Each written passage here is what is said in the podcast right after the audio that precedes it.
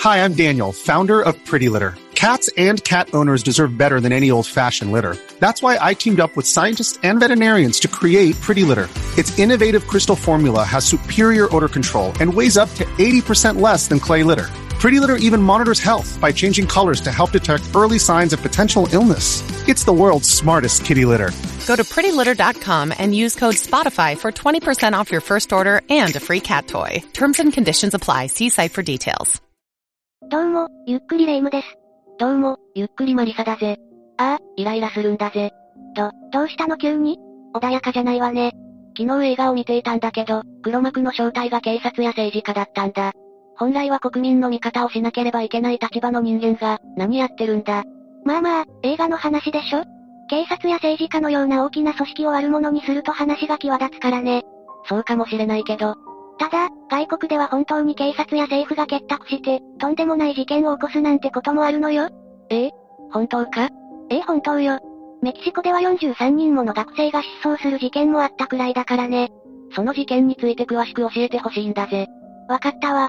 ということで今回は、メキシコ学生集団失踪事件を紹介するわ。それじゃあ、ゆっくりしていってね。事件が発生したのは2014年のメキシコで、イグアナ市という場所よ。歩きっぱなし半学校の学生たちは、政府へのデモ抗議を行うため、バスに乗って首都のメキシコシテに向かっていたわ。学生がデモ参加するなんて、日本じゃあまり聞かないし、見ない光景だよな。外国ではよくある話なのよ。実際、歩きっぱなし半学校の学生は、過去にもデモ抗議を行って警察と衝突していたことがあるくらいだからね。国が違うと随分状況が変わってくるんだな。学生たちを乗せたバスが進んでいく中で、事件は突然起こることになるわ。一体何があったんだバスの進路に警察車両が立ち塞がったの。さらに警察は、停車したバスに向かって発砲し始めたの。え、急に発砲してきたのかええ、確かに学生たちが乗っていたバスは、デモ活動のためにジャックされていたとも考えられていたからね。いや、仮にそうだったとしてもいきなり発砲はやばすぎるだろ。その通りね。警察の発砲によってバスの中は大混乱。中に乗っていた学生のうち、2名亡くなっているわ。ちょっとそれ、やりすぎじゃないのかさすがに命を奪うまでのことではないだろ。しかもそれだけじゃないの。まだ何かあるのかバスを制圧した警察は、次にバス内に残っている学生たちを連れ去ってしまうのよ。逮捕したってことか不当逮捕になるんじゃ。逮捕違うわ、拉致されたのよ。警察が学生を拉致わけがわからないんだぜ。こうして43名の学生が警察にどこかへ連れて行かれ、集団失踪してしまうことになるわ。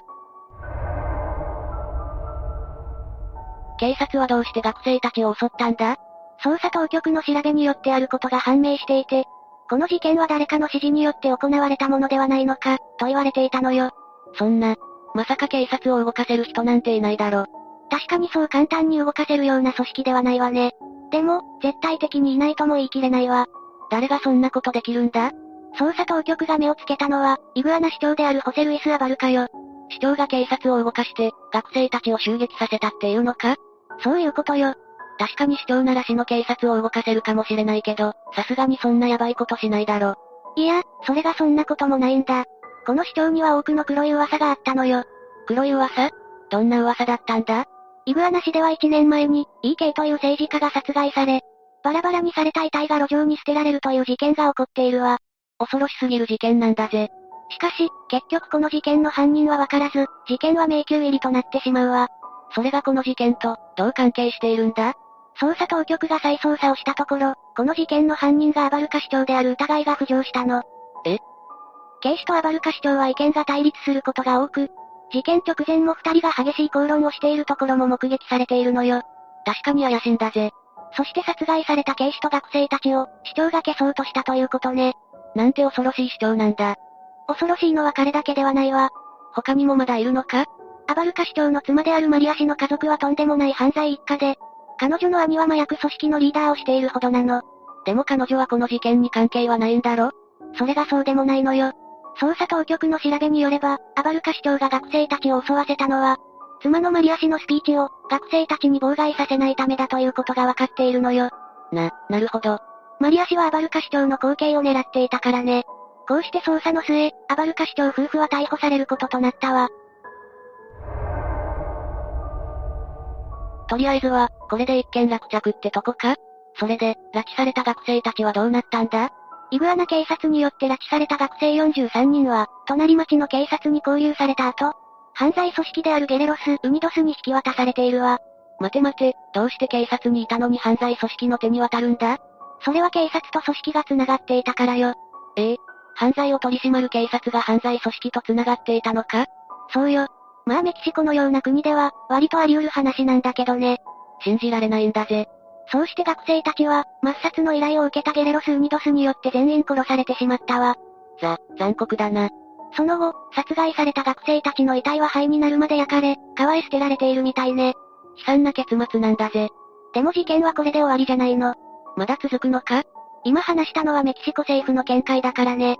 ど、どういうことなんだこの事件にはもっと深い闇があったのよ。ええ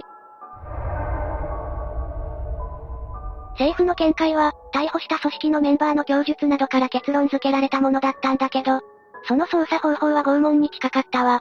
無理やり言わされちゃったって感じだな。ええメキシコの犯罪組織は仲間意識が強いから、みんな口を割ることがなかったみたいね。だからって拷問っていうのはちょっと。そこで真相を突き止めるため、米州機構人権委員会が特任チームを結成して、メキシコへと派遣しているわ。かっこいいヒーローが現れたって感じだな。そうね。実際、彼らの調べによって、次々とメキシコ政府の見解に矛盾点が見つかっているわ。矛盾点さっき、学生たちの遺体は灰になるまで焼かれたと言ったでしょああ、恐ろしい話だったんだぜ。でも、43人もの遺体を完全に焼き切るには相当な量の焚き火が必要で、時間もかなりかかるのよ。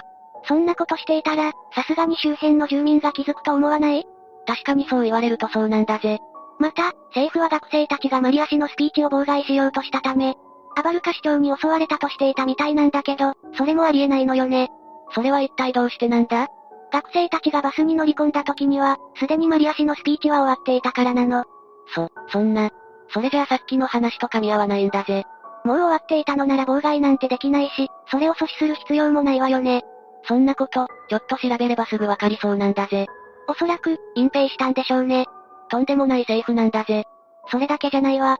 襲われたバスは合計4台とされていたんだけど、現場に立ち会っていた人の話によると、実際にはバスが5台あったそうなのよ。どうして1台少なくなっているんだそのバスの存在がなぜか抹消されてしまっているのよね。これもまた怪しすぎるんだぜ。特任チームの捜査によって、そのバスが麻薬をアメリカへ密輸していたということもわかっているわ。とんでもない事実が出てきたな。そしてこれこそが、事件の鍵を握っていたわ。どういうことだ麻薬を密輸するバスが、偶然にも抗議活動をする学生たちに乗り込まれてしまったの。そこで密輸が明るみに出ることを避けるため、警察にバスを襲わせたということよ。そ、そんなことあり得るのか実はメキシコでは、政府や自治体が麻薬組織と繋がっていることがあると言われていて、今回の件も、イグアナ氏が麻薬密売に関与していることを、隠すためのものだったのかもしれないと噂されているの。そのせいで多くの学生たちが命を失ったっていうのかええ。実際に真相を突き止めかけた特任チームに対して、メキシコ政府は捜査を拒否し始めたの。通して無理やり捜査が終了して、事件の真相は闇の中っていうことね。世界の情勢はまだまだよ。国によって抱えている問題が違うからこのような事件が起こることもあるの。政府や警察が犯罪組織とグルだったかもしれないなんて、何を信じればいいのかわからなくなってしまったんだぜ。ということで、今回はメキシコ学生集団失踪事件について解説したわ。本当に、警察や政治家が事件に深く関わっていることなんてあるんだな。事実は小説よりもきなりっていうからね。確かに昨日見た映画よりすごい話だったんだぜ。世の中にはこんな事件がまだまだ起こっているんだけどね。それについてはまた別の動画で解説するわ。それでは、次回もゆっくりしていってね。